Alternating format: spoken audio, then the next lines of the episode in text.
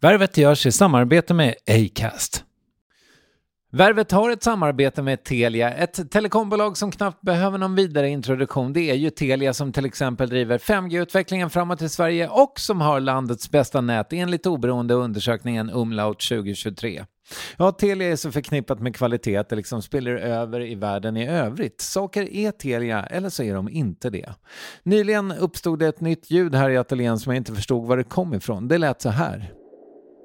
Det var inte Telia för mig som jobbar med just ljud, men efter lite detektivarbete visade det sig att det var någon slags bakmaskin som hen en trappa upp hade införskaffat och med en lätt justering av placeringen slutade den låta ner till mig. Att ta tillmötesgående grannar, det är Telia. En sak som verkligen inte är Telia för oss som jobbar med kunder också, det är när de inte får tag på oss. Det finns det dock bot på. Telefonväxeln Telia Smart Connect, en molnbaserad växel med extremt låga trösklar och massa smarta funktioner. När jag hörde vad Telia Smart Connect eh, kan göra tänkte jag, okej, okay, det där har ju ingen företagare råd med, men den kostar otroligt mycket mindre än man tror. Så om du vill att ditt företag ska ha tid att jobba mer effektivt, missa färre samtal och ha mer flow i tillvaron, mer Telia helt enkelt, ja, då föreslår jag att du börjar på telia.se företag. Stort tack Telia och Telia Smart Connect.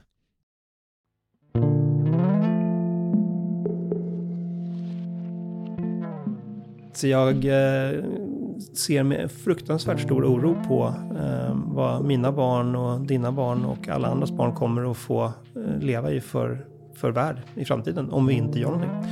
Um, det, är inte, det är inte en värld som jag skulle önska min värsta fiende faktiskt att få leva i.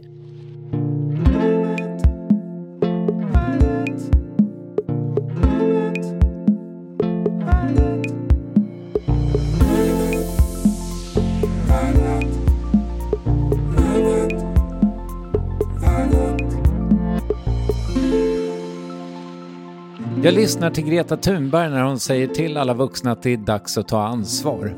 Ja, det sa Per Bolund 2019 till Dagens Nyheter i samband med att han kandiderade till språkrör för Miljöpartiet. Och så blev det. Fyra år senare är han ansiktet utåt för det gröna partiet, ett uppdrag han delar med Märta Stenevi.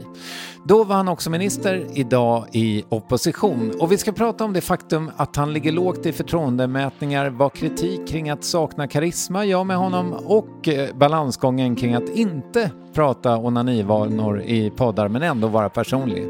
Det här är Värvet avsnitt 574 med Per Bolund.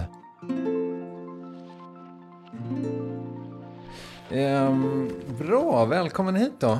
Fan, Tack så jättemycket. Det, det, jag har precis köpt en ny dator, det var inte billigt. Nej. Eh, eh men sladden var otroligt kort, så att det är därför vi är lite, ja, eh, lite så. Eh, precis. Men, och sen vill jag ha den här mycket tajtare på dig. Och okay. med dina jävla jättelånga ben så kan det bli, det får liksom vika ihop dig. Ja, precis. Ja, så där någonting, eller? Det, blir, det, verkar, det låter väldigt bra Per. Vet du, jag håller på, eh, jag ska gifta mig i sommar. Ja, kul, grattis. Tack så mycket. Och då tänkte jag att jag skulle avskaffa namnet Per, för jag heter Per Kristoffer. Ja. Eh, ja. Och det är så jävla störigt nu för tiden när allting är gjort i datorer. Liksom, ja, att eh, de antar att jag heter Per. Eh, det är ju inte det värsta som kan hända i och för sig. Men jag älskar inte namnet. Jag, jag tycker liksom, men du trivs med Per? Uh, ja, ja, men det gör jag faktiskt. Det, jag heter ju Per Daniel, men eh, det är ju då, Daniel kommer ju efter så jag har inte samma problem. Nej. Eh. Men, men du, eh, alltså, vem är en Per liksom? Mm. Ja. För dig antar jag att det är, du är top of mind.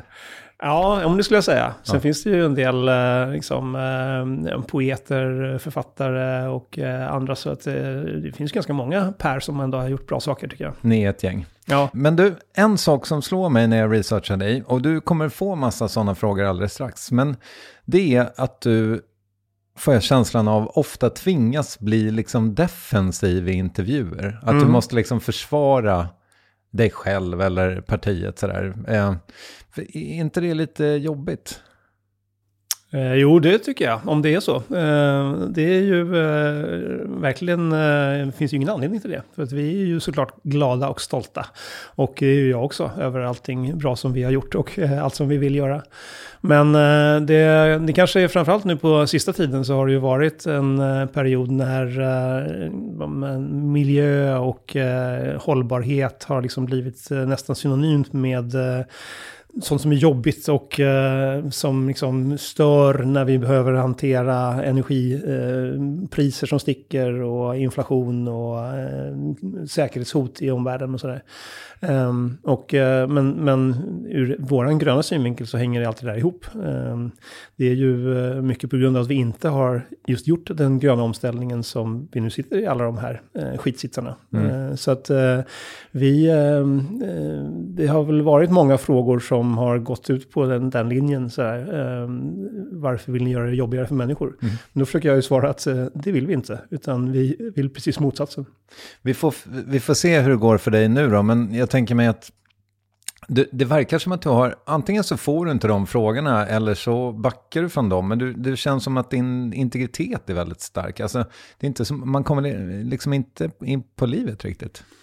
Uh, ja, men det kanske är sant. Uh, jag tror väl att uh, för mig så är det ganska viktigt ändå att ehm, det är skillnad på det politiska arbetet och den privata sfären. Och jag tycker väl att för mig är det inte en bra utveckling att de där mer och mer trycks ihop och att vi som politiker förväntas att berätta allt om våra privatliv. Ehm, och jag Eh, jag tycker att det är också bra att de diskussionerna har kommit igång. Eh, vill vi verkligen veta allting om våra politiker? Eh, nu såg jag igår bara så var ju Johan Persson, vår arbetsmarknadsminister, med i något som heter Fördomspodden och berättar om sina sexualvanor och allt vad det nu var. Jag, jag, tror inte att det gynnar eh, politiken. Eh, för mig är det på allvar. Eh, det handlar ju om vilket samhälle vi ska ha. Vad, vad vill vi göra gemensamt? Vad är målet med vår gemensamma ansträngning? Och eh, då är det ju det som jag tycker vi ska ha fokus på också. Mm. Sen är det klart att eh, mina värderingar och eh, vem jag är som person påverkar ju de vägval jag gör. Och det tycker jag är intressant, så det pratar jag gärna om. Mm. Flera saker som vi ska återkomma till här, men, men en sak som du ju ofta får slagen i huvudet är ju hur fruktansvärt lågt eh, förtroende du har eh, mm. hos svenska folket. Just det. Och det är ju bara Muharrem Demirok som ligger lägre än du i skrivande stund. Ja. Varför tror svenska folket så lite på dig? Om det nu är det som man mäter, det där är väl en bra fråga. Okay. Um, och ibland så tycker jag ju sådana här opinionsmätningar också um, man, man ställer en fråga och sen så drar man slutsatser som att det var en helt annan fråga man ställer. Så att, eh, men eh, Eh, jag tror att de där frågorna är väl ofta vem har du mest förtroende för i politiken? Eh, och eh, där tror jag att man också, när man svarar på det, blandar in ganska många olika saker. Det är nog inte bara, eh, eftersom det är väldigt få som svarar som känner mig, så tror jag inte bara det är mina personliga egenskaper som avgör. Utan det är ju till exempel, ja men, Ligger man liksom eh, åt vänsterhållet, ja men då har man större förtroende för vänsterpolitiker generellt. Eh, och ligger man åt högerhållet så har man större förtroende för högerpolitiker generellt. Och där är ju vi en lite udda fågel som eh, är, ligger i det gröna lägret. Mm. Och det kan ju göra att vi liksom också därav får lägre förtroendesiffror än de som är tydligt profilerat på höger-vänsterskalan. Men Sen är det väl, eh, sitter man i regering, särskilt som litet parti, då får man ju ansvaret för allting som går åt fel håll och som inte är tillräckligt bra i samhället. Och eh, det har ju synts i våra opinionsmätningar också. Eh, men det tror jag också färgar av sig på när man känner liksom, ja men, vem har jag förtroende för i politiken? Då är det liksom lättare att lägga sitt förtroende på någon som inte är prövad, någon som kanske kommer med de framtida lösningarna, kan man hoppas på. Ja men i sådana fall hade ju Demirok legat i topp. Eh, om det, om det är liksom ett plus att man inte har någon, alltså att man inte har några förkunskaper kring personen. Nej, nej, men det är väl, eh, jag tror att eh, där finns det ju en fördel såklart av att också ha varit med ett tag och vara ändå någon som människor har läst om eller sett i debatter, att man får liksom en, en känsla. Men mm jag tror ju för både mig och Märta och i och för sig för i princip alla tidigare språkrör för Miljöpartiet också så har vi ju legat ganska lågt i de här mätningarna. Men Ehm, det är ju inte heller så att det finns en direkt koppling mellan förtroendesiffror och eh, vad som händer i valen eller i opinionen. Eller så eh, så att eh, vi är ju också en rörelse som försöker att inte lägga allt fokus på att ha en, ehm, en, en, profilperson som ska liksom vara ansiktet för vår rörelse, utan det har ju inbyggt i hela vår organisation att vi vill vara en, en bred rörelse med många representanter och eh, inte ha den här liksom, toppstyrningen. Men hade det inte liksom varit lite bra för dig, alltså om du vill skapa förtroende, hade det kanske inte varit lite bra att berätta om dina sexualvanor i Fördomspodden så att säga? Eh, det tror inte jag. Nej. okay. Eh, jag tror eh, att det snarare kanske raserar förtroende. Och jag tror att jag, jag personligen vill ju att vi ska ha politiker som också har integritet. Och då tror jag att det är bra att agera på det sättet också. Var går gränserna då?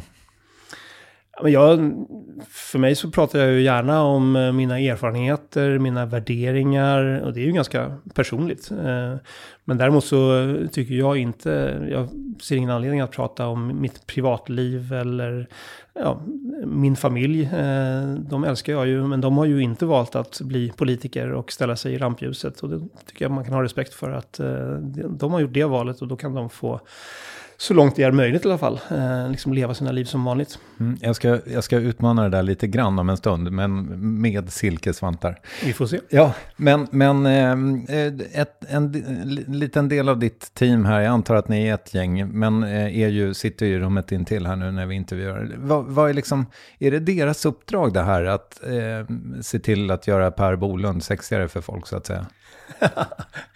det hoppas jag verkligen inte att de tycker. Eller ser uh, nej, jag, eh, deras uppdrag är ju egentligen samma som, eh, som mitt, även om vi har olika roller. Eh, det vill säga att eh, på bästa möjliga sätt berätta för människor vad som är våran vision för samhället. vad är de viktigaste sakerna som vi vill göra för att förändra i en positiv riktning. Men där har vi ju olika kunskaper och kompetenser och olika plattformar. Så att, eh, min uppgift är ju att både utveckla de politiska förslagen och sen också helst kunna förklara för människor varför och hur vi ska göra det. Eh, Medan deras uppgift är ju att, att hjälpa till med att hitta eh, kanalerna och att, eh, ja, men att se till så att budskapet också går fram på ett positivt sätt. Mm.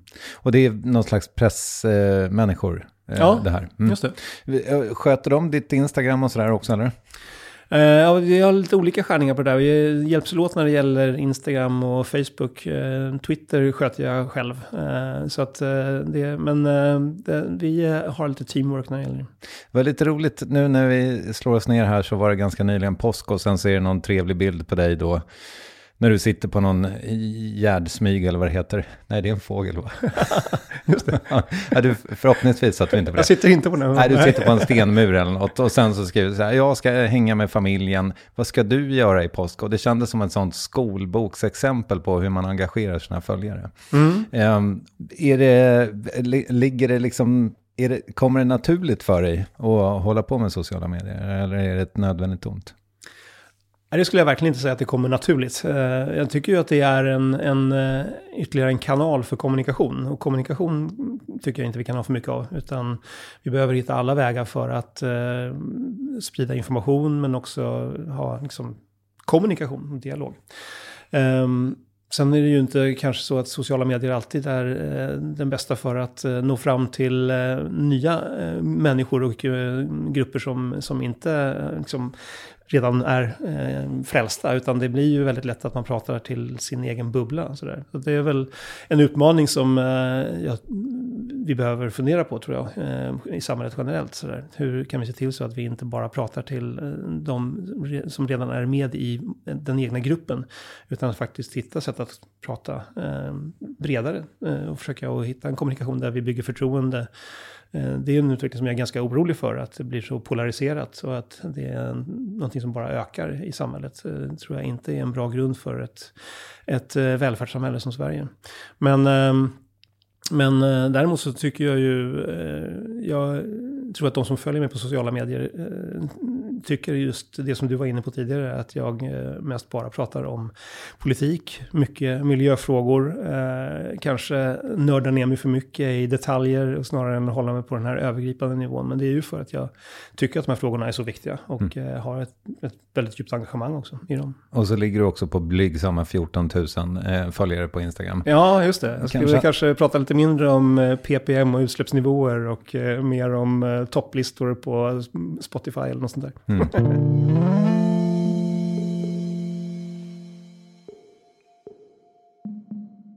jag tänker att jag kanske också är i förtroendebranschen, eh, men så vände jag mig ändå till internet för att hitta tips på hur man gör det här eftersom vi då, eh, ja, vissa av oss då har lite problem med, med, med eh, förtroendet. Eh, och så eh, högt upp på Google kom en lista från manssidan Obsid och då eh, har du sju tips här mm. hur man skapar förtroende. Då. Ett ärligt leende, ha ögonkontakt med personen, spegla personens beteende. Um, ja, rör dig likadant, eh, sitt likadant och så vidare. Nu gör vi det faktiskt, sitt likadant. Eh, lite lätt fysisk kontakt.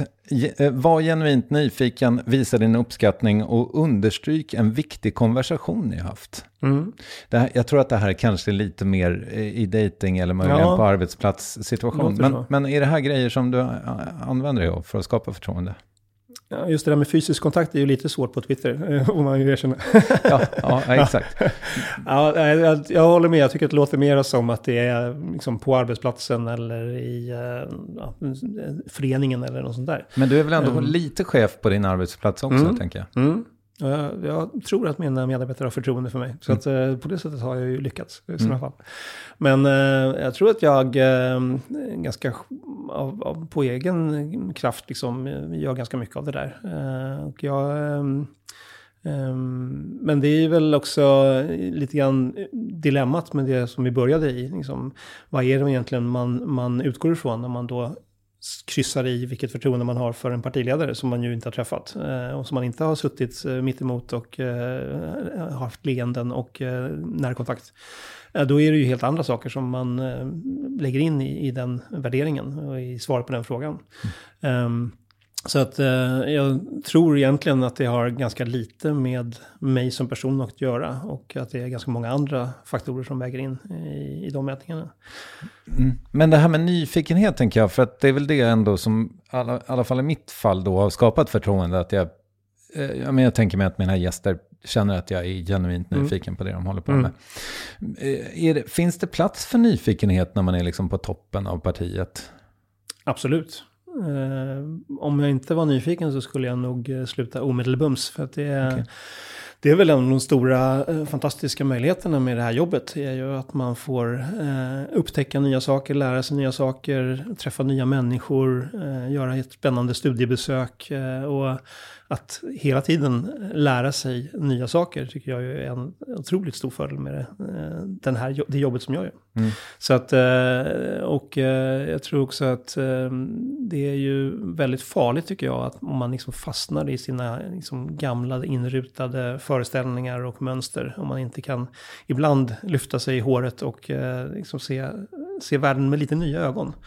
Um, jag tycker till exempel, eh, jag tror att många har någon bild av att Miljöpartiet är liksom eh, lite skeptiska till teknik och eh, vill bara ha sociala förändringar och liksom gå tillbaka till något gammalt. Men där tycker jag ju att varje gång jag öppnar en tidning och läser om eh, de nya tekniska lösningarna som kommer fram och energitekniken som tar ytterligare språng och eh, liksom öppnar möjligheter som vi inte kunde drömma om för bara eh, några år sedan ja, men då är det fantastiskt. Och det, det, det, brukar jag sluka med stor iver. Eh, den typen av eh, liksom, ja, men, genomslag i forskning och utveckling. Och det tycker jag ju också det gör ju att vi också hela tiden måste förändras. Mm. Ehm, vi måste hela tiden se till så att vi skapar möjligheter att använda de bästa lösningarna.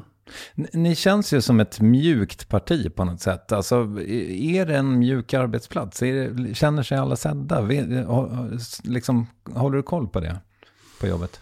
Ja, där har vi ju som tur är personalchefer och andra som eh, kanske har det mer liksom, dagskonkreta arbetet. Så.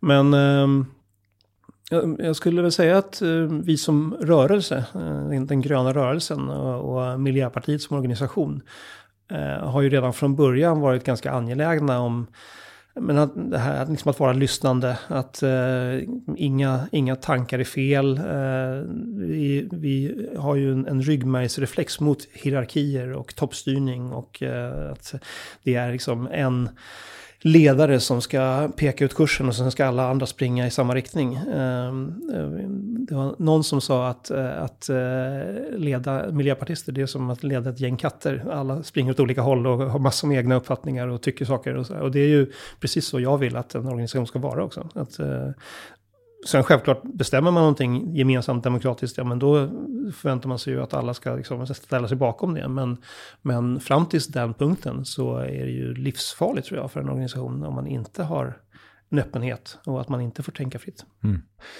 Alltså som minister också, och eventuellt också som partiledare, det måste väl ändå hända att du måste stå för saker som du inte riktigt bottnar i själv. Alltså som du inte inte håller med om, men att du på något sätt då blir ansiktet utåt för ett demokratiskt beslut? Ja, men det hände väl. Eh, jag, jag, jag kan inte komma ihåg någon, någon gång när jag liksom var tvungen att stå och säga någonting som jag verkligen inte tror på. Men eh, det är klart att liksom, prioriteringar och vad man eh, liksom, tycker vi ska satsa resurser på. Så där, där finns det väl alltid sådana, eh, eh, man har olika uppfattningar helt enkelt. Men det är ju också en del av att vara en del av en, en demokratisk organisation. Att eh, när vi tillsammans bestämmer någonting, ja, då är det klart att eh, inte minst jag som språkrör också eh, kämpar för samma sak. Mm. Men finns det, eh, finns det grejer liksom i ert eh, program som du tycker är fel? Eh, det, här får, det här får Märta ta, för jag kan inte stå för den här skiten.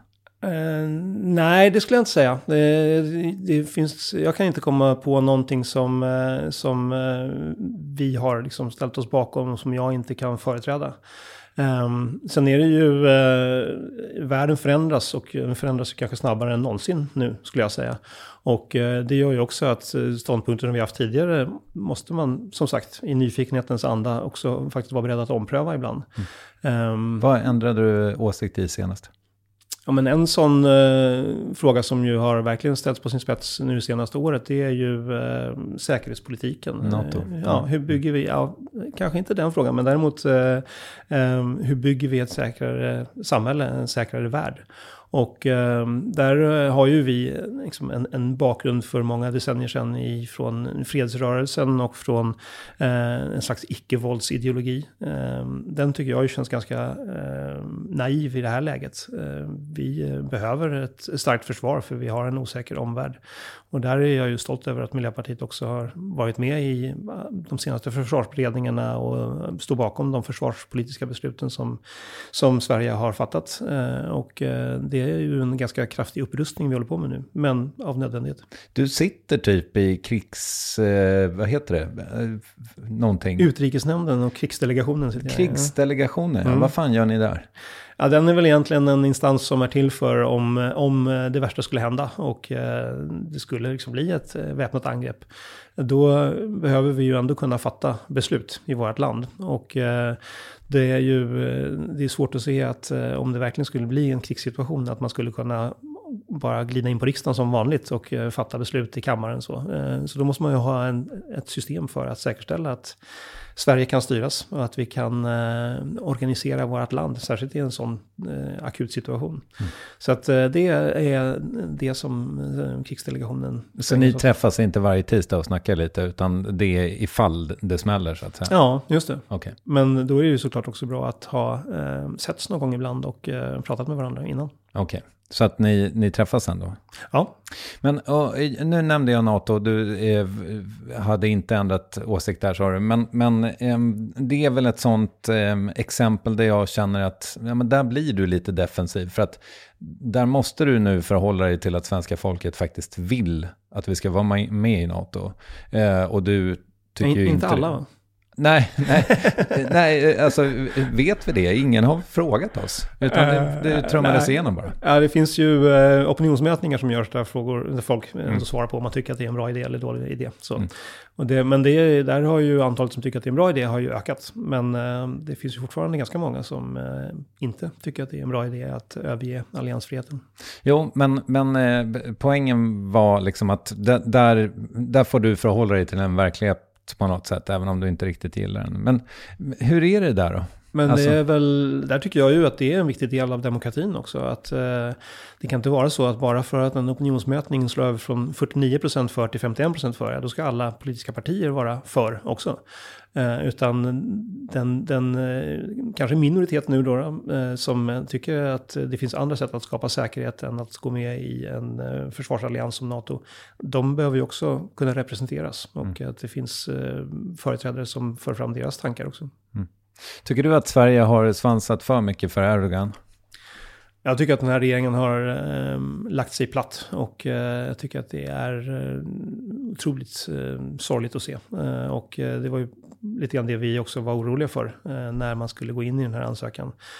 Um, och alternativet var ju att istället uh, fortsätta det som vi hade börjat med, att samarbeta mer och mer med andra länder. Uh, med våra nordiska grannländer, med EU-länder, med andra NATO-länder också. Men att, att, samarbeta med länder som delar våra värderingar, som är demokratier och som tycker att yttrandefrihet uh, och ja, men, föreningsfrihet och andra grundpelare i demokratin är viktiga. Mm. Um, nu är vi ju, eh, som med pinsamt stor tydlighet, är vi ju beroende av eh, Turkiet och Ungern. Eh, och det är ju en stor sårbarhet.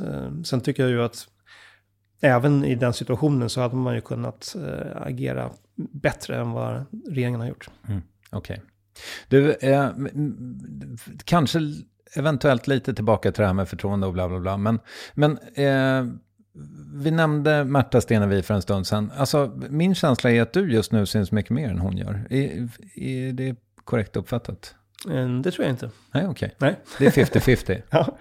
Men eh, det, vi, eh, vi försöker ju dela liksom på eh, de olika stora debatter och utfrågningar och liknande som, som finns. Ehm, så att det kanske snarare är eh, beroende på vilka frågor man eh, följer i eh, liksom, eh, opinionsbildningen och sådär. Okej. Okay. Och hur ser fördelningen ut då? Va, va, va, vem tar vad? Så att säga? I grunden så har vi ju exakt samma uppdrag och delar ju eh, hälften hälften på all, all politik och eh, allting som partiet eh, gör kan man säga. Um, sen är det väl ja, lite grann på grund av eh, våra bakgrunder och vad vi har för erfarenheter. Som tidigare miljöminister så är det klart att jag gärna och snabbt kastar mig in i miljödebatter och Märta har ju varit jämställdhetsminister och jobbat med eh, väldigt mycket otroligt viktiga eh, sociala hållbarhetsfrågor kan man kalla det för.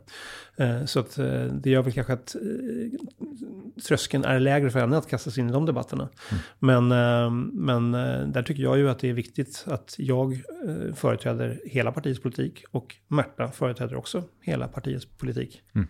Men du, hur ser det här ut då? Eh, hur ser det ut när ni liksom fördelar arbetet? Sitter ni liksom med halvårskalendrar och, och tittar så här, okej okay, nu fick du 28 resdagar och jag har bara 12. Alltså, är det... Nej, det är, det är nog ganska fritt eh, och eh, det måste ju bottna också i, i engagemang, att eh, vi ändå gör sånt som vi tycker är viktigt. Eh, och, men där märker jag att vi båda två tycker att det är viktigt att resa runt i landet, att träffa lokalavdelningar och prata med nya medlemmar och också göra de besök som man kan göra samtidigt. Träffa intressanta verksamheter och intressanta personer och sådär. Men Sen har vi ju, eh, vet vi ju i ganska god tid i förväg eh, liksom vilka stora debatter som ska vara i riksdagen till exempel. Och eh, tv-debatter som ska vara och då har man ju möjlighet att också kunna fördela det sinsemellan. För det är ju, vi är ju båda valda av vårt parti och då ska vi ju också företräda partiet. Vilka, vilka aktiviteter slåss ni minst om att få göra? Det är en bra fråga. Jag tror inte att det egentligen är...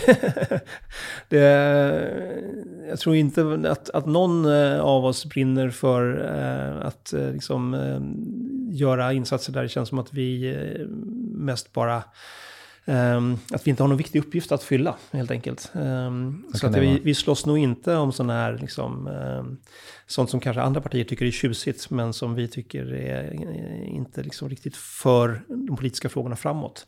Sånt som är liksom med representation och eh, att eh, ja, men bara eh, vara en företrädare för liksom, det politiska Sverige eller så. Vi är nog ganska båda två inriktade på att vi vill göra skillnad och att den insatserna vi gör också ska faktiskt eh, göra skillnad. Men nu måste du exemplifiera, vadå?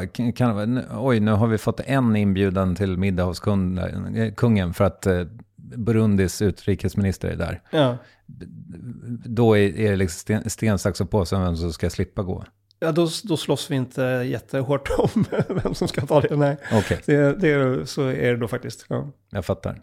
Du, eh, jag byter lite ämne igen här.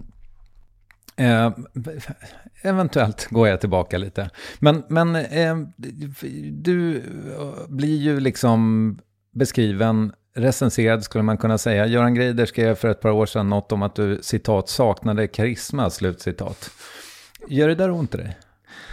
Uh, ja, men det är klart att man, jag tror man är ju en sten om man inte tar till sig uh, omdömen. Uh, så så det självklart så läser jag ju precis som alla andra sånt som tycks och skrivs om mig. men Ja, jag eh, försöker ju att samtidigt också just se att det man ofta eh, skriver om eller tycker om, det är ju egentligen eh, vår ideologi, vår rörelse och eh, om man sen tycker att den är bra eller dålig. De, de eh, frågorna vi lyfter och de förslagen som vi kommer med. Ehm, Fast här tycker, förlåt, mm. här, men här tycker inte jag att Mm. Jag, jag, läser inte den kritiken som att den handlar om vad du säger, utan mm. hur du säger det. Mm. Ja. Och då är det ju, då handlar det ju inte om, ja, nej, jag förstår då handlar det om dig, mm, tänker jag. Alltså att ja. göra en grej där, jag, ja. jag citerar honom bara. Ja, just det. Ja, nej men det är ju, där, det, jag, det går inte att vara i politiken och tro att man ska bli smekt medhårs hela tiden. Och att alla ska tycka att man är den mest fantastiska eh, som någonsin har beträtt jordens yta. Mm.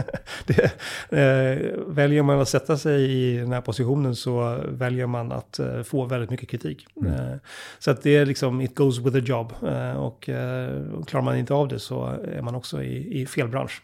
Men, men när det då liksom plingar till i någon sån här Google alert om att nu har Göran Greider såg att dig i en krönika jag skrivit att du är, mm, liksom saknar karisma. Eh, förresten, har du någon sån bevakning på ditt eget namn? Du menar eh, Per Bolund slash karisma? Ja, men, eller Per Bolund bara kanske. Ja, men jag, jag eh, försöker ju följa lite grann av vad som skrivs eh, om mig. Eh, och ofta är det ju sånt som vi har valt själva att vara ute i. Så det, men eh, ibland kan det ju vara bra också om det är någon som skriver någonting urbota dumt så att man också faktiskt har möjlighet att bemöta det. Mm. Ehm, men eh, jag, jag ägnar mig inte åt att googla mig själv dagarna i ända, det gör jag inte. Men, men liksom den där typen av kritik kritik då, när det de facto verkar handla om just dig då. Eh, och du, du sa att man är en sten om man inte känner av det på något sätt. Men, men hur länge sitter det i? Alltså, för att ja, men det har ju kommit upp här genom åren tusentals gånger just den här känslan av att man kan få hur mycket beröm som helst, men mm. det är mm. alltid det där, den kritiken som gör mm. ont på något sätt, som stannar mm. kvar. Jo, men till viss del stämmer ju det. Ehm, jag är ju alltid glad när människor säger att den där Per Bolund, han är en trevlig prick och eh, han eh, verkar veta vad han pratar om. Ehm, men eh, det är väl sant att det kanske inte är sånt där som man liksom lägger på minnet och bär med sig väldigt länge. Men ehm, men det kan det ju eh, absolut vara med eh, sån här svidande kritik. Eh, och särskilt såklart om man tycker att den är riktigt osaklig också. Då kan man ju bli extra förbannad. Minns du några sågningar Ja, jo, men det, det gör jag. Fler än Göran Greiders? Ja. Mm. Men mindes, mindes du ju Greiders nu när jag tog upp den? nej, den hade jag faktiskt missat. Okay. Så det var, tack för att du påminner mig om den. förlåt, förlåt. det känns bra. nej, men det är väl också, jag tror lite grann så är det ju om man, om man liksom tror och har ambitionen att man ska kunna vara allt, att kunna företräda liksom alla sidor i politiken, Eh, att både vara den som är charmigast och eh, gör roligaste saker och eh, dansar med kossor och liksom, är så extremt folklig och ja, men, går igenom rutan. Och samtidigt också vara den mest trovärdiga, den mest pålästa, den som verkligen också har koll. då tror jag att man misslyckas med båda. Så att lite grann är väl det där också ett, ett vägval som man får göra. Tror jag i alla fall. Jag tror att det är, det är svårt att vara liksom eh, partyprinsessa och eh, samtidigt eh, vara den som är liksom, väl förankrad i forskning och eh, utredningar och eh, kan svara på detaljfrågor om eh, liksom, viktiga politikområden. Sådär.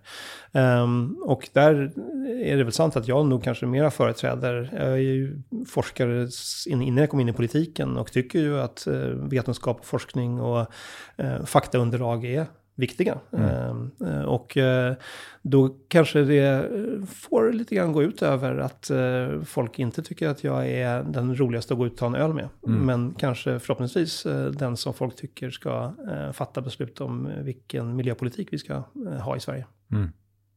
Så hur länge gör det ont när du får en sån här sagning? Ja, men det kan, det kan sitta i och svida ett tag, men inte jag, det är ju inte som att jag liksom eh, går ner mig och ältar i all oändlighet. Och, eh, liksom, eh, eller att jag för den skull liksom, försöker göra om mig på grund av, av kritikerna. Då skulle man ju bara springa efter den liksom, eh, visionen för all framtid. Liksom. Eh, jag tror att kritikerna kommer alltid fortsätta vara kritiska. Så att vad jag än gör så kommer det finnas kritiker. Så att, eh, att försöka plisa alla, då tror jag inte man lyckas alls. Men, um, men kan vi inte bara prata lite om det där ändå då? För att, jag menar, även om det inte liksom handlar om, om, om din karisma per se, så är det, jag menar, över de senaste åren har ni balanserat liksom på att ens komma in i mm. riksdagen. Mm. Eh, hur gör, vad, vad fan händer då när det är liksom, vad vet jag, sex veckor till valet och ni ligger på 3,8 och ni måste upp 0,2 procent? Va, va, vad händer på jobbet då?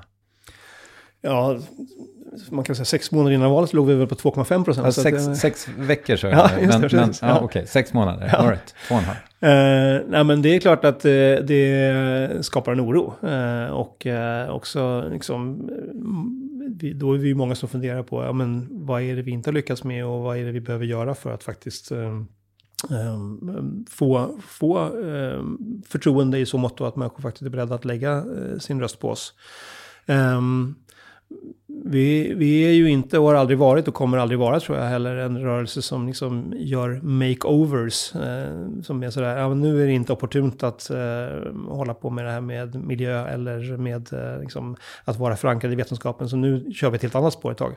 Eh, det är våran, eh, våran, våra rötter, det är våran rörelse. Mm. Men, och förlåt, kommer vi aldrig lämna. med risk för att det blir lite mm. för långt. Men, mm. men, men ni har väl, alltså ni har ju ändå varit, tänka mig, i, med tanke på att ni har fått bli ett så pass brett parti så har ni fått bredda paletten så att säga. Och, mm. och tyckt saker om andra saker mm. också än miljön. jag är glad att du säger det. För det finns många som eh, har en helt annan uppfattning om oss. Eh, som tror att vi bara eh, tänker på en enda sak. Men jo, fast å andra mm. sidan är det ju lite som en boorm. För nu är ni ju mm. lite grann tillbaka på att vara ett, liksom mest få frågor kring miljön igen. Ja, det, det, tror jag i och för sig beror väldigt mycket på att vi har en regering som gör precis motsatsen. Och då blir det ett, ett, ett hett ämne, ett, ett eh, aktuellt område. Okay. Plus dessutom att världen är på väg att gå åt fanders. Och då är det klart att då, det skapar också eh, intresse från media. Eh, mm. när man får nya eh, krisrapporter och nya värmerekord som eh, slås över hela världen. Så. Mm. Men, men, eh, Tillbaka till krisscenariot. Ni, ja, måste, ni måste upp, vadå, nu blev det mycket bättre när du sa 1,5 procent på mm på sex månader. Vad gör ni? Ja, men då är det väl, där, där funderar vi väl över vad är det som gör att vi har, liksom, att vi ligger så här pass lågt. Ehm, och det, kan ju, det är ju många olika faktorer, men en av de slutsatserna vi drog var ju att, ehm, ja men, våra belackare har liksom fått igenom sin eh, version av oss eh, ganska tydligt. Eh, att bilden av Miljöpartiet är inte den som vi själva sitter med och den som, som vi ser eller vill se. Utan eh, bilden har blivit att eh, vi är ett parti som eh, offrar eh, människors välfärd och eh, liksom fria eh, valmöjligheter för, på miljöns altare och är beredda att köra över människor och sånt där. Och det är ju, det är ju verkligen inte så som vi ser på oss själva. Men där, då krävs det ju att vi också funderar, hur kan vi eh, faktiskt bemöta de här fördomarna som finns och visa på att vi eh, är Eh, andra än eh, det som eh, trollarméerna beskriver oss som. Och där har vi ju ägnat oss åt, i valrörelsen också åt att visa på att vi faktiskt är ett parti som inte bara vill eh, att vi ska ha en bra planet att leva på i nästa generation eller för våra barnbarn. Utan vi brinner också för att göra livet lättare för människor som har det tufft här och nu. Och Dessutom att det faktiskt går att kombinera de två med varandra. Ehm, så att, att, föreslå ehm, politiska reformer som faktiskt både träffar målet att minska vår eh, miljöpåverkan och samtidigt också eh, göra livet lättare här och nu för människor. Det har väl varit en, en drivkraft som vi har använt oss av i valrörelsen just för att eh, visa på att vi är vi är relevanta och vi har svarat på ganska många frågor som människor ställer sig. Min känsla är ju liksom att eh att, det här handlar inte om, om dig, nu ska jag liksom lyfta blicken lite, men, men att ni upplevs som lite humorlösa, den där okarismatiska eh, ordningsmannen och kvinnan som framåt tio när förfesten börjar gå mot klimax, då vill ni att vi ska sänka volymen och säga att vi måste tänka på grannarna. Ja, just det. Det är tråkigt att det den uppfattningen har spridits. Ja. ja, men det är väl, det är ju eh, en, en lite otacksam roll att, eh, att eh, ja, men, man säger ibland skjut inte budbäraren, men det är väl det som jag tycker väldigt många ägnar sig åt hela tiden. Mm. När vi försöker att ändå prata om att vi håller på att såga av hela den grenen grenen och trädet och rycka upp rötterna från den, liksom, det träd som vi eh, sitter i, eh, så är det ett bekymmer som vi, vi behöver liksom, göra någonting annorlunda. Och det är klart, eh, det kan ju då, då kan man tycka att ja, men här kommer den här tråkiga budbäraren och ska prata om problem och utmaningar eh, när jag bara försöker att eh, ha kul och leva ett bra liv. Så. Ja, eller få ihop det elräkningen. Ja, exakt, mm. visst. Så det är väl, det, det, är, men det är kanske en otacksam uppgift då, men som jag ser det så måste ju någon göra det. Mm. Vi kan liksom inte fortsätta att blunda och låtsas som att vi kan fortsätta med business as usual, för att det är på väg åt skogen. Mm. Nu gillar vi skogen i och för sig, men, men det är verkligen på väg att gå eh, riktigt, riktigt illa. Mm. Men det är ju, eh, sen om det är, eh, jag, jag eh, ser ju varken mig eller Märta som eh, några ordningsmän eller elevkårsordförande eller så. Jag, det har jag aldrig varit. Eh, så att, och jag, jag eh, tycker ju att det är viktigt att också kunna eh, skratta åt sig själv och att eh, också liksom inte ta ta det på för stort allvar. Eh, men eh, det kanske är en bild som jag och vi inte har varit tillräckligt bra på att, eh, att också få ut. Mm. Men är det inte det? För, för, för en liksom 45 minuter sedan så pratade jag om att det ofta upplevs som att du är defensiv. Och nu var det lite så här när vi pratade mm. också om varför ni låg så lågt. Ja men då var det så här, ja fast det är för att vi har suttit i regering liksom. Ja men det, är det inte jag kom, återkommer till det här så ofta, men är det inte också det att ni inte liksom upplevs som särskilt visionära? Ni är mer alarmister än de stora visionärerna. Mm. Mm. Ja, jag, jag, har ju fått höra precis motsatsen. Eh, Miljöpartiet är bara, ni har bara visioner och, och gröna drömmar. Eh, och eh, ni behöver liksom eh, visa på att det är, är möjligt att nå dem också, eh, de här drömmarna.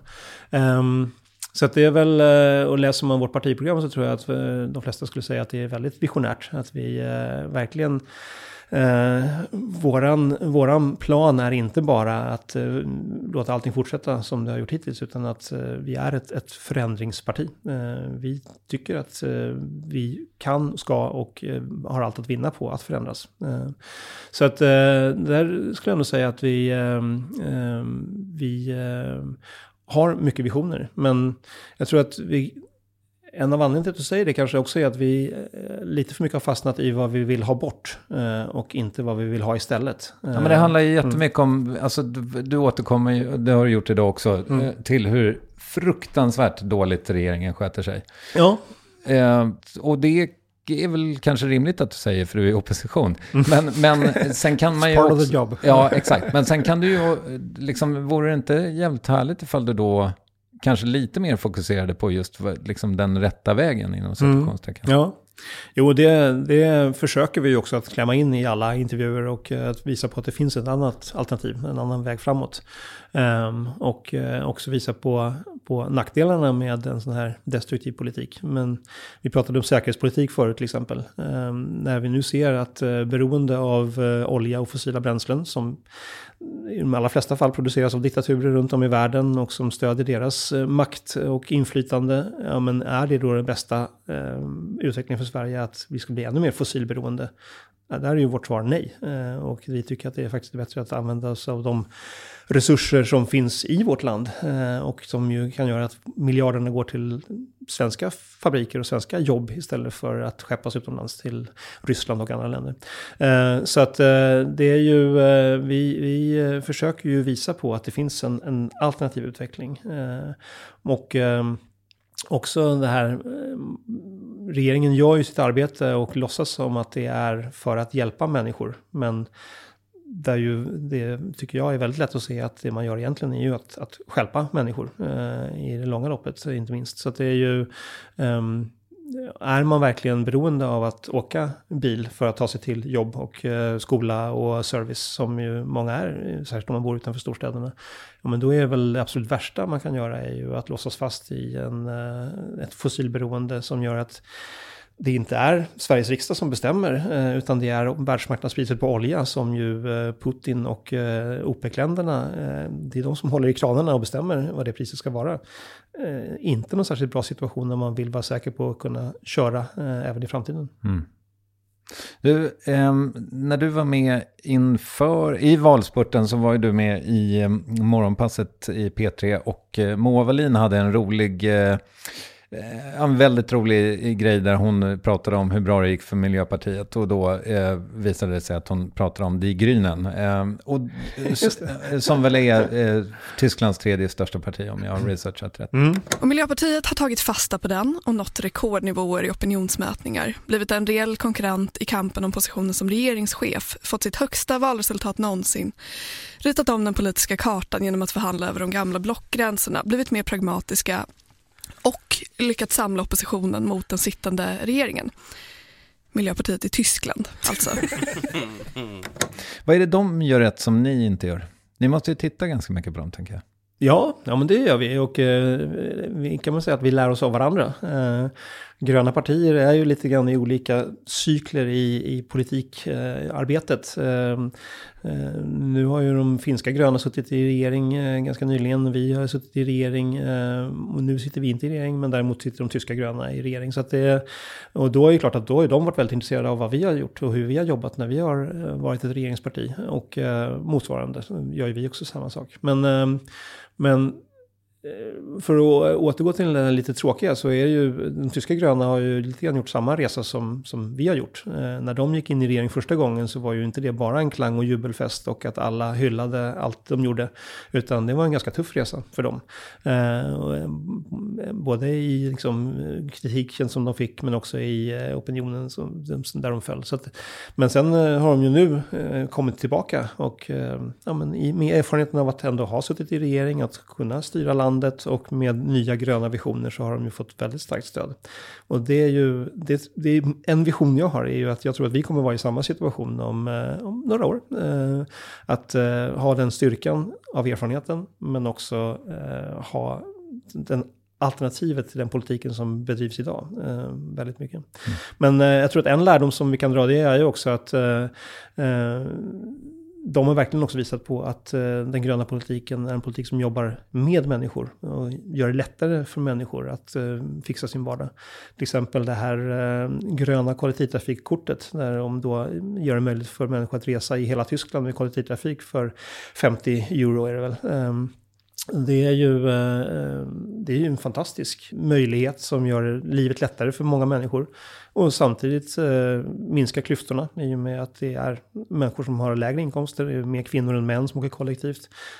Så gör man ju också en fördelningspolitiskt väldigt bra insats. Och dessutom så får man ett mer hållbart samhälle och minskar utsläppen. Så att den typen av reformer tycker jag visar på att den gröna rörelsen verkligen kan eh, hitta de här vägarna som både löser framtidens problem men också dagens. Mm.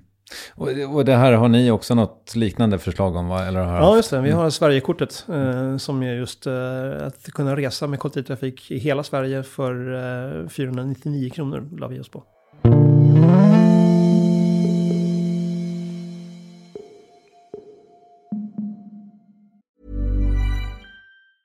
Say hello to a new era of mental health care. Cerebral is here to help you achieve your mental wellness goals with professional therapy and medication management support. 100% online. You'll experience the all new Cerebral Way, an innovative approach to mental wellness designed around you. You'll get a personalized treatment plan from a therapist, prescriber, or both in a safe and judgment free space. Your cerebral therapist or prescriber will outline a customized plan with clear milestones along the way so you can get to feeling your best. With Cerebral, you're not alone in your mental health journey. We're here to empower you to live a fulfilling life. So take that first step towards a brighter future and sign up today at cerebral.com slash podcast and use code ACasts to get 15% off your first month. Offer only valid on monthly plans. Other exclusions may apply. Offer ends July 31st, 2024. See site for details. Hey, I'm Ryan Reynolds. At Mint Mobile, we like to do the opposite of what Big Wireless does. They charge you a lot we charge you a little. So naturally, when they announced they'd be raising their prices due to inflation, we decided to deflate our prices due to not hating you. That's right. We're cutting the price of Mint Unlimited from $30 a month to just $15 a month. Give it a try at mintmobile.com slash switch. $45 upfront for three months plus taxes and fees. Promote for new customers for limited time. Unlimited more than 40 gigabytes per month. Slows. Full terms at mintmobile.com. Jo, men jag, jag sa förut att jag skulle utmana det här lite med, din, med hur privat du är och sådär. Alltså, och, och då sa du att du har valt att inte prata om din familj för att de inte har varit med. Eh, och eh, de signade inte upp som eh, språkrör helt nej, enkelt. Nej. Men kan jag ändå ställa frågan så här, hur är du som partner och, och hur har du varit som pappa? Uh, ja, det får du gärna ställa den frågan. Uh, det är ju alltid som vanligt svårt att recensera sig själv. Men, uh, men för mig har det ändå varit viktigt att, att vara en, en privatperson som finns närvarande och som inte eh, ja, men, som liksom 50-talsmännen, eller bilden av dem i alla fall. Att man liksom eh, kommer in från jobbet och eh, är en ganska diffus person. Eh, så att eh, jag eh, för mig har det varit viktigt att ändå finnas i vardagen och vara liksom, närvarande.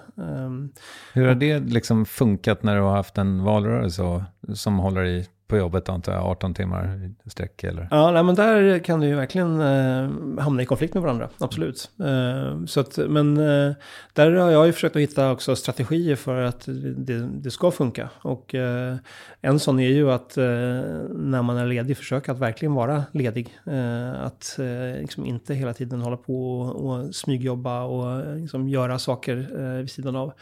Um, så att, um, ja, men, till exempel att eh, när vi har liksom haft eh, sam sammanhängande sommarsemester, att eh, faktiskt verkligen liksom låta mobiltelefonerna ligga, att kunna vara på plats helt och hållet, 100 procent. Mm. Um, men uh, också att uh, se till så att liksom, man i möjligaste mån eh, kompenserar. När man har väldigt intensiva perioder så kan man ju ha andra perioder där man faktiskt ger sig själv rätten att ta det lite lugnare. När, och då får Märta dra det tunga lasset? Ja, men det är ju faktiskt en fördel med att vara två språkrör. Mm. som jag tycker är underskattat. det är ju faktiskt ett stort värde att kunna men, ha möjlighet att kunna vara helt ledig också. Mm. Och det tror jag är, ehm, är man en partiledare, då vet ju alla att då liksom händer det någonting riktigt allvarligt så då kan man liksom inte, utan då måste man um, vara där och hoppa mm. in. Medan vi faktiskt är två stycken och kan dela på jobbet. Jag vet inte om du såg det, men jag frågade ju um, på Instagram vad folk ville veta om dig. Och då var det ju ganska mycket, märkte jag, eh, just kring så här fritidsintresse och, och vad gör du vid sidan av politiken. Hur ser livet ut vid sidan av politiken? Liksom, vad, vad, du, du, du definierar dig som basketälskare på sagda mm. medium. Just det. Mm. Ja, men, och det är jag. Eh, och eh, det är väl någonting som också inkräktar på eh, privatlivet till viss del. Att, eh, tycker det är otroligt kul att se på basket och följa basket och ehm, spela basket också. Så att, eh, har, du ett, har, har du liksom ett svenskt lag eller är det bara NBA? Uh, nej, jag, eh, jag eh, har ju uh, absolut, jag följer svensk basket också mm. uh, och tycker att det är jäkligt roligt. just nu, jag är ju aik och håller ju egentligen på AIK basket, men de ligger ju inte ens i högsta ligan just nu, så att det är ju lite grann en ökenvandring. Jag hoppas att det blir, att det blir ändring i det. ja, men annars så är det ju såklart, NBA är ju också en fantastisk liga, mm. så fruktansvärt bra spelare. Svårt att följa live dock, det är sådana ja, det är det, tider. det är det. Mm. Ja, ja det och eh, också svårt att följa live på plats. Eh, mm. det, är svårt att ta sig till eh, USA och eh, vara där på ett hållbart sätt. Ja, om man inte flyger. Ja, Då får du segla över. Ja, exakt. Ap apropå segling, hur ser ditt, eh, har du en segelbåt? Jag har en segelbåt, Okej, okay. vill du berätta om den? Ja, ja men det är en, eh, den är verkligen inte en av de mest exklusiva. Det är en liten eh, Hydra heter den, 70-talsbåt. Eh, men som ju är ett fantastiskt sätt att uppleva Stockholms skärgård framförallt, där jag seglar.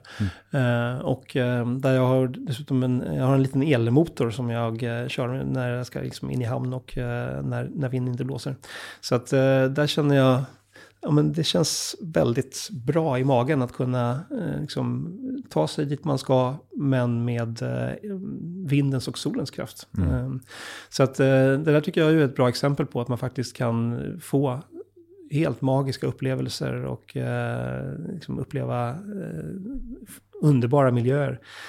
men faktiskt göra det på ett sätt som är genuint hållbart. Har du Ja, nu kanske jag är inne på för privata domäner, men jag testar. Har du hus där ute också eller? Ja, jag har eh, sommarställe. Mm. Okay. Mm. Eh, för att eh, jag köpte ju båt för, förra sommaren. Ja. En eh, Hallberg Russey 26 ja. Den är inte stor heller. Nej. Men eh, ja, det, det är något annat. Ja, visst är det. Verkligen. Ja. ja, men det är väl eh, just de här liksom magiska sommarmorgnarna i skärgården när liksom solen går upp och vågskvalpet. Och, alltså det är en det är någonting som ger verkligen harmoni. Mm. Men är du bra på det där med att koppla av då? Du sa att ni lägger bort telefonerna, men är, är du duktig på det? Kan du växla? Nej, men det är ju, det är ju liksom en, man gäller att, att fasa ut och fasa in, eh, har jag märkt. Att, eh, att tro att man bara kan klippa liksom omedelbart, det är väldigt svårt. Utan det är ju ett, eh, ett otroligt intensivt eh, jobb och ett intensivt flöde hela tiden med, eh, menar, att följa vad som händer i nyheterna och vad gör alla de andra partierna och vad händer i liksom, med näringslivet och teknisk utveckling och allting sånt där. Och nu med sociala medier så är det ju också, ja, det är ju inte så att det är liksom en cykel som är från 9 till 5 utan det är ju dygnet runt i kopiösa mängder hela tiden. Så att där, det gäller liksom att avvänja sig gradvis. Och, eh, men sen eh, har jag liksom tyckt att det är ganska bra på att komma in i eh, en, en andra andning. Och men faktiskt kunna avstå från att hela tiden liksom, sträcka mig efter telefonen och liksom, ta del av det senaste som har hänt. Så. Mm. och det där tror jag, det har jag märkt i alla fall i mitt liv, att det är otroligt viktigt också för att ja, men både återhämta energin men också nyfikenheten lite grann. Eh, jag tror att det finns en risk i det här ständiga flödet att man också blir avtrubbad och utmattad. Eh, och att efter en sån här lite grann en, en, en vit period så, eh, så är det lättare att komma tillbaka med liksom engagemang och intressen.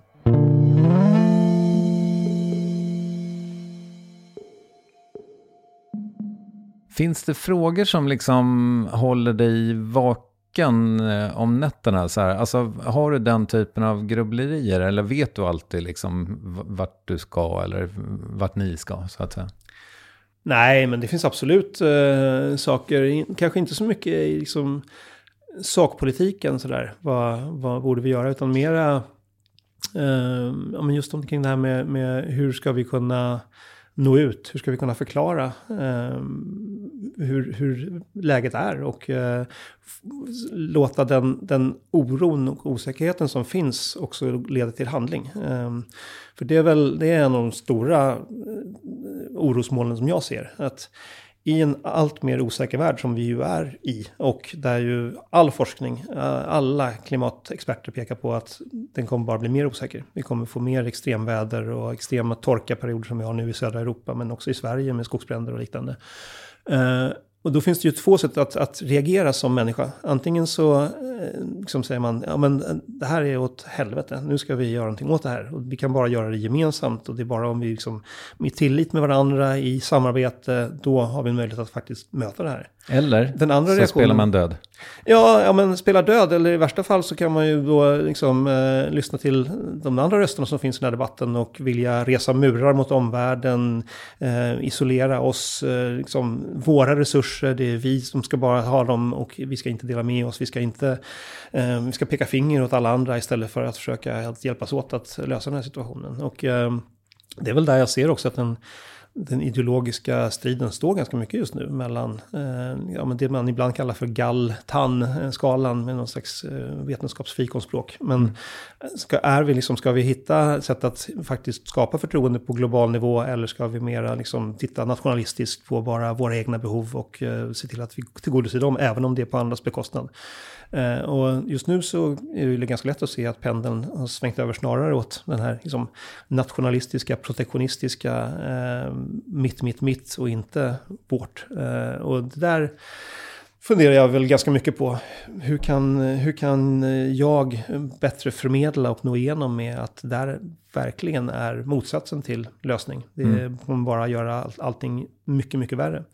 Eh, och att det är genom att då vara solidarisk. Att försöka hitta sätt att, att vara generös och därmed hjälpa andra men också hjälpa sig själv. Det är bara så som vi faktiskt kan skapa de verkliga lösningarna. Eh, som ju i slutändan, även om liksom, altruism och generositet låter som att man bara hjälper andra, så är ju jag helt övertygad om att det är verkligen det enda sättet för oss att hjälpa oss också. Mm. Så det är en sån sak som du inte tänker på när du är ledig? Eh, nej, de där tankarna de finns nog med någonstans i bakhuvudet hela tiden. Mm. Och det är ju... Ja, men det är ju också lite grann det som vi var inne på, det här med att det är så lätt att skjuta budbäraren när man hör jobbiga budskap. Liksom. Då är det en ganska lätt psykologisk reaktion att man går i försvarsställning och blir motståndare till det jobbiga som den här personen för fram. Och där behöver vi ju också tycker jag som parti och rörelse och jag som företrädare behöver hitta vägar för att visa på att det här, det vi föreslår är ju inte på något sätt att backa. Eh, det är inte att gå bakåt utan det är verkligen att eh, göra tvärtom, att gå framåt, använda oss på allvar av de här nya tekniska lösningarna.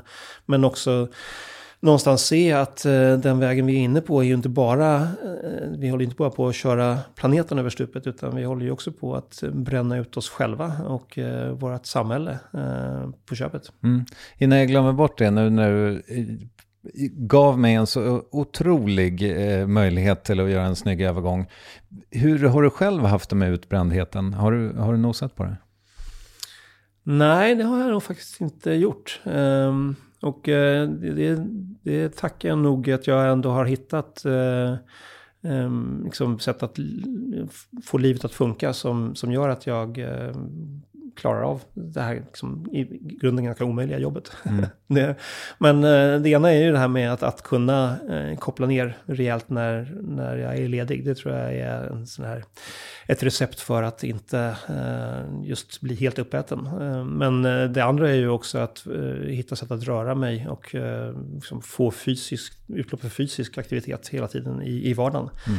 Ehm, det är ju, jag är så otroligt glad att jag lyckades hitta sätt att cykla till och från jobbet som jag har gjort nu i liksom många år. Ehm, men det är ju ett sätt både att just få eh, som den fysiska förutsättningarna för att göra det här jobbet. Eh, det vet vi ju mer och mer om att kropp och knopp hänger ihop. Och mår man bra fysiskt så är det lättare att må bra psykiskt också. Mm. Men också att liksom, det är ju också en bearbetningstid. Eh, när man mal på cykeln på väg till jobbet så hinner man mala fram några bra tankar. Och på vägen hem så hinner man bearbeta en del av det som man har varit med om och eh, komma ut utpumpad och eh, lite gladare på andra sidan. Har du någonting i lurarna när du cyklar? Ja, men det har jag. Olika saker. P1 Eh, morgon. Nu på senaste tiden har det varit mycket värvet faktiskt. Ah, Okej, ja, vad- det var glädjande. Hur Ja. tycker jag sköter mig? Ja, absolut. Mycket jättespännande eh, diskussioner tycker jag. Tack så mycket. Men eh, sen är det ju såklart eh, ja, men, nyheter, men också eh, när det passar eh, hård eh, rockmusik. För att få lite extra energi. Hård rockmusik. Ja, ja men det, ja, det, det varierar lite grann, men det är mycket liksom, tung funk, hårdrock, eh, ja, men, schyssta rockiga gitarriff går jag igång på. Vilka är dina hårdrockshjältar? Ja, men, eh, senaste, senaste låten jag visslade på här i morse var faktiskt eh, Run to the Hills med Iron Maiden. Eh, riktig klassiker. Säger någonting om att vi är typ samma generation. Ja, jag. ja, men precis. Det är nog sant. Men jag gillar ju också ehm, Red Hot Chili Peppers. ehm, när jag ska ladda upp inför hårda debatter så brukar det vara Rage Against the Machine som jag kör. Då, är, det är liksom, då går pulsen igång. Now you Fuck you, I won't do what you tell me. Fuck you, I won't do what you tell me. Fuck you, I won't do what you tell me. Fuck you, I won't do what you tell me. Fuck you, I won't do what you tell me. Du, ehm, jag, ehm, den här frågan utifrån vad du berättade för en stund sedan kanske hade varit vettigare att ställa till Märta Stenevi då. Men, men eh, jag hade precis um, Diamant Salio här som kommer med en ny bok nu, eh, där han kartlägger eh, gäng, gängvåldet kan man väl säga i Sverige. Vad är dina, liksom, givet att Miljöpartiet får mer att säga till om, vad, hur, hur skulle du liksom lösa det problemet? Utanförskapet och... Ja, men det är nog att eh, faktiskt acceptera att världen inte är så lätt och svartvit som man ofta vill göra det. Utan att eh, komplexa samhällsproblem kräver eh, komplexa lösningar. Och det är ju skittråkigt att säga. Man skulle ju vilja att det fanns en eh, silver bullet. Eh, man bara trycker på den här knappen så löser sig allting. Men eh, så, så ser ju inte vi gröna på det. Utan det, har man stora samhällsproblem så krävs det ofta väldigt många insatser i samma riktning. Men eh, det är väl också att gå ifrån, eh, i denna polariseringens tid så är det ju så otroligt lätt att hamna i den ena eh, diket eller det andra. Antingen ska man bara ta i med hårdhandskarna och sätta varenda kotte i fängelse och eh, det är lösningen på allting. Eller så ska man bara jobba eh, med förebyggande och skapa goda miljöer för eh, alla eh, unga eh, och eh, eh utrota fattigdomen och så. Och det är klart, det, det vill ju vi eh, såklart göra, men men eh, att tro att man kan jobba liksom med bara ena, eh, den ena sidan, eh, det, är- det visar ju all erfarenhet att det kan man inte göra. Liksom. Vi måste jobba med båda.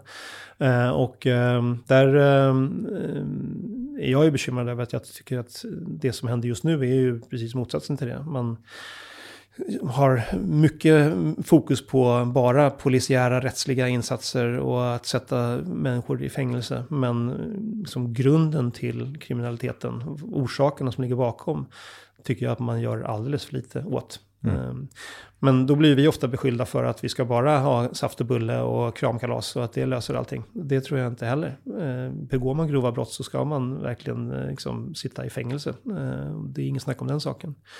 Men, eh, men Det är många ord här nu, jag fattar inte riktigt vad du Nej. tycker att vi ska göra. det gör det inte. Nej, nej men det, är- jag, eh, jag tror att vi, vi har ju stått bakom eh, det målet som vi också i den rödgröna regeringen hade. Att fördubbla de, liksom, polisen och se till så att man har eh, 10 000 fler poliser. För att vi helt enkelt har ett, ett stort rättsproblem som vi behöver göra någonting åt. Skärpt väldigt många lagar också.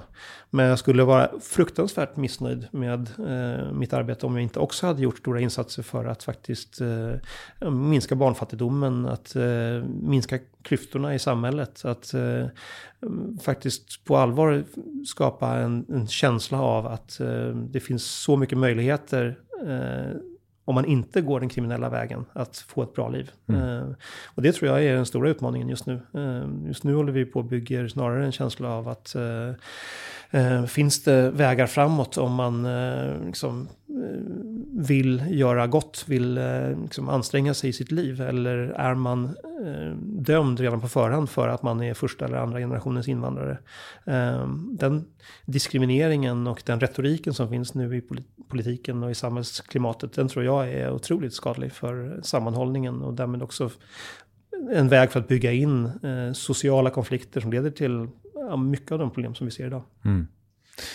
Du, ehm, följd, tappad följdfråga på det här med att du cyklar fram och tillbaka till jobbet. Hur, hur har det där varit när du har haft personskydd? Har du liksom haft Säpo på en cykel bakom eller? Eh, det skulle ha varit en syn. Nej, jag, eh, det har ju varit såklart en diskussion. eh, Men eh, där jag eh, har varit väldigt envis och lyckas också övertyga säkerhetsmänniskorna om att jag kommer att leva längre och lyckligare om jag får röra på mig i vardagen. Eh, Och, men det är klart att jag det är inte så att jag liksom annonserar eh, timman innan att nu kommer jag att cykla precis den här vägen och eh, vill ni säga hej så kan ni göra det. Utan, eh, det är ju, jag, jag försöker att ta lite olika vägar till och från jobbet också för att eh, ja, skapa lite variation men också att eh, vi behöver ju tyvärr i den situationen som vi är i behöver vi tänka på, på säkerheten. Mm. Du, du har ju pratat om det, att ni är faktiskt de som är mest utsatta när det kommer till det där med hat och hot. Liksom. Hur har det sett ut för just dig? Har du varit rädd? Uh, ja, det, på, på sätt och vis. Inte så att jag liksom uh, går omkring och är, är rädd för livet till vardags. Uh, och, men, men det är klart att det leder till att jag tänker efter på hur jag beter mig, att jag inte tar risker. Och det är ju egentligen ganska tragiskt att jag ska behöva hålla på med det, eller att någon politiker ska behöva hålla på på det sättet. Ehm, men eh, det är ju, eh, det har ju också lett till att jag till exempel har stängt av kommentarerna på mitt Twitterkonto för att eh, när det bara används av trollen som någon slags liksom, anslagstavla för deras liksom, ganska konstiga sätt att se på samhället tycker jag. Då, då tycker jag att då kan de använda andra arenor för det. Varför ska jag upplåta plats till den typen av eh, gödsel som de sprider? Mm. Eh, Men, men eh, sen har jag ju också, jag, menar, jag har ju varit utsatt för konkreta hot också och varit med i eh, rättegångar helt enkelt där människor som har hotat mig har blivit fällda för det också. Och hur är det för dig? Eh, tragiskt, tycker jag. Det är ju... Det sorgliga är ju att eh, de människorna som eh, har, har liksom kommit med de här hoten, eh, det är ju inte människor som egentligen, det är ju egentligen människor som jag tycker ganska synd om, som känns som de inte är, mår särskilt bra eller är särskilt lyckliga. Och jag skulle verkligen önska att, eh, att eh, ja, vad det nu är som ligger bakom, men, men det är klart att ett, eh, ett allt mer aggressivt tonläge i samhället leder ju också till att, att människor säger saker som de kanske inte riktigt tänker igenom. Och det är väl, det, det är väl någonting som jag verkligen behö- försöker tänka på också. Att, polisen pratar ju om att man liksom har en, en stor våg som tycker en liten våg framför sig. Att eh, det är många som eldar upp eh, de här känslorna, eh, uttrycker sig i krigstermer i politiken och utmålar andra som eh, landsförrädare och allt vad det nu är för ord man använder. Och att ha en medvetenhet om att det också kan trigga människor. Att eh, både liksom, gå mycket längre i hot och hat, men att i värsta fall, som vi såg nu i Almedalen, också eh, gå till någon slags förvirrad, eh, världsfrånvänd handling. Eh, och där tycker jag ju att vi har ett ansvar som politiker också att inte elda på det. Att inte liksom, driva på den utvecklingen ännu mer. Eh, Men det är ju tyvärr inte, vi ser ju snarare att utvecklingen går åt andra hållet. Gissningsvis så kommer du aldrig bli statsminister, men om du skulle bli det. ehm, Jag var ju vice statsminister. Ja, ja, alltid något. men, nej, men hur skulle liksom, eh, säg då, jag vet inte exakt hur det ska gå till, men det vet ju du. Eh, Ni blir Sveriges största parti i nästa val. Hur, hur skulle ditt Sverige se ut så att säga? Ja, men då skulle vi eh, sätta igång eh, omedelbart med ett eh, enormt investeringsprogram för att bygga det nya fossilfria Sverige, välfärdslandet Sverige. Ehm, och som ju också vi verkligen skulle använda också de här investeringarna för att också bygga ett bättre Sverige på många sätt. Eh, se till så att vi samtidigt också får många fler i arbete, att det här blir också en, en möjlighet att eh, bygga ett samhälle som eh, inte bara liksom fixar miljön, utan som också fixar många av de andra stora svårigheter och utmaningar vi står inför. Ehm, ett, ett, från, det stora till någonting litet, liksom. att, att bygga grönare städer där vi får in mycket mer av grönska. Eh, det var ett område som jag forskade på också innan jag kom in i politiken. Men där, det är ju verkligen ett exempel på där man får så många lösningar genom en åtgärd. Mycket trevligare stadsmiljö, mindre föroreningar, bättre klimat, eh, mindre klimatpåverkan. Eh, också socialt så vet vi att det gör enormt stor skillnad. Och det där tycker jag ofta att man, man liksom missar. Eh, hur eh, liksom, arbetet för hållbarhet faktiskt inte bara är ett arbete som eh, liksom, eh, minskar utsläppen vid skorstenarna, utan som faktiskt kan göra, få igång en dynamik som gör att det blir, händer otroligt mycket spännande, roliga saker i vårt samhälle. Gör att vi blir modernare, att det blir helt enkelt roligare att leva. Mm. Är det det här som får dig att gå upp på morgnarna? Visionen om det Sverige? Ja, ja men det, det, är väl eh, liksom eh, som vanligt liksom eh, de två sidorna. Att jag ser med fruktansvärt stor oro på vad mina barn och dina barn och alla andras barn kommer att få leva i för, för värld i mm. framtiden om vi inte gör någonting. Mm. Det, är inte, det är inte en värld som jag skulle önska att min värsta fiende faktiskt att få leva i. Och de, de de svårigheter som vi har sett hittills vet vi ju från forskningen bara är en västanfläkt jämfört med det som kommer om vi inte lyckas eh, ändra inriktning. Um, och uh, där eh, är det ju också just uh, frustrationen, måste jag väl säga, att uh, liksom, varför, varför tar vi inte chansen när vi vet att vi har det här än så länge i våra egna händer? varför klarar vi inte som samhälle att faktiskt möta den här otroligt svåra utmaningen låter så väldigt liksom, modest. Det är så mycket större än så. Men det är ju liksom verkligen, eh, vi har vårt öde i våra egna händer, men snart har vi inte det längre. Mm. Um, men den andra delen av det är ju också möjligheterna i det. Uh, vi har ju sett när, när samhället har samlats tidigare för att möta stora utmaningar, hur det har sen skapat fantastisk eh, kreativitet, så många nya lösningar som har kommit, inte bara liksom på det som man började titta på, utan på alla andra samhällsproblem också samtidigt. Um, ja, men när vi har gjort skiften liksom efter, mött, mött krigshot och sen kommit ut på andra sidan och fått liksom enormt dynamiska ekonomier som har hittat eh, liksom, vägar framåt som man inte kunde drömma om bara några år tidigare det är det jag tror kommer hända om vi verkligen börjar att ta miljö och klimathotet på det allvar det förtjänar. Mm. Det kommer liksom skapa en sån fruktansvärt spännande samhällsutveckling. Eh, och den vill jag ju vara med om.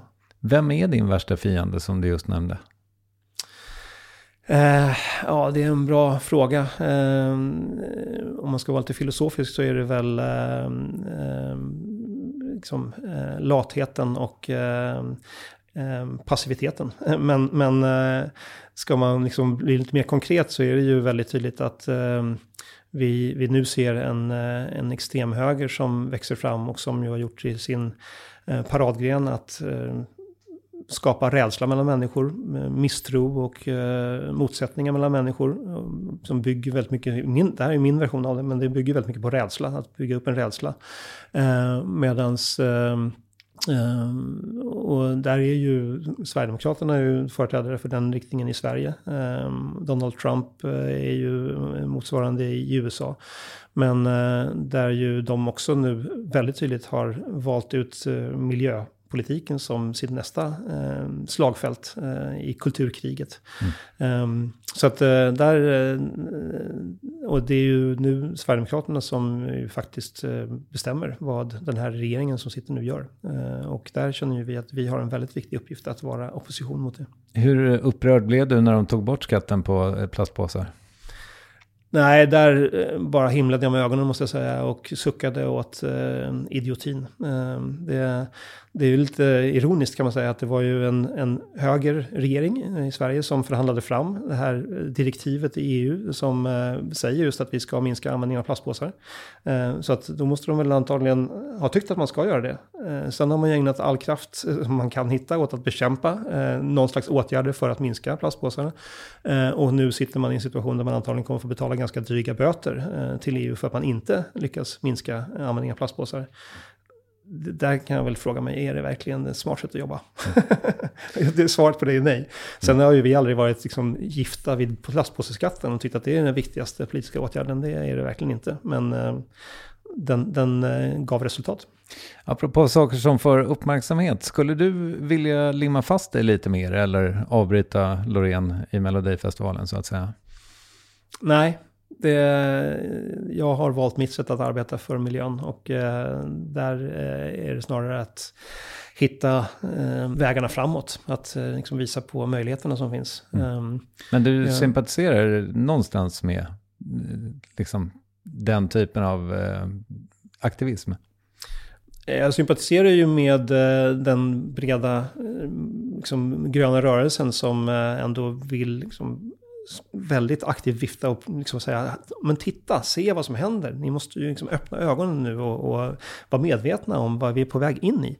Um, så det sympatiserar jag väldigt starkt med. Sen tror ju jag inte att eh, det är ett sätt att skapa eh, det eh, liksom engagemang och den vilja att delta som jag tror behövs för att få en riktig eh, grön omställning. Eh, då vill jag ju att eh, människor ska känna glädje och hopp och eh, optimism och vilja vara en del av det här spännande. Det tror jag inte man uppnår genom att blockera motorvägar eller hålla upp skyltar i Melodifestivalen. Jag, jag förstår. Du, eh, vår eh, tid har jag bestämt. Eh, Du, det, det är inte du, alltså, du, ingen hos er har sagt, men jag tänker att den är ungefär slut nu. Ja. Men innan vi lägger på, vill du hälsa till någon?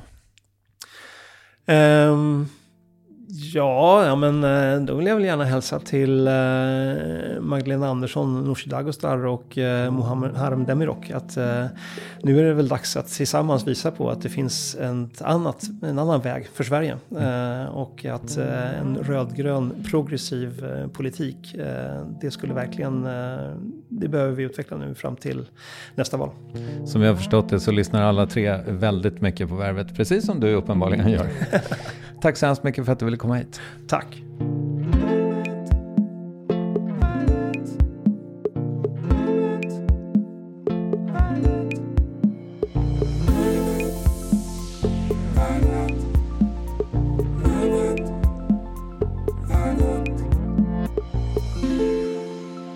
Per Bolund alltså. Den 31 maj börjar för övrigt Järvaveckan här i Stockholm och där är Per en av talarna. Dessutom verkar det vara ett mycket matigt program. Vi ses eventuellt där helt enkelt. Ninni Westin, Kristoffer Triumf och Acast, det är de som kreddas bör om nu någon ska kreddas. Och det hoppas jag att du tycker. Annars hörs vi om max en vecka då det av allt att döma är Lale som kommer på besök. Tack för idag. Hej!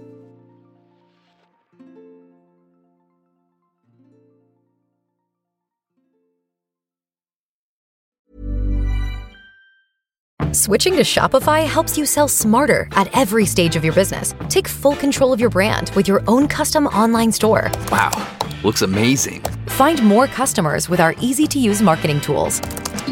Piece of cake. And let the best converting checkout on the planet do its thing. Whatever your stage, businesses that grow grow with Shopify. Switch to Shopify today for a $1 a month trial at shopify.com slash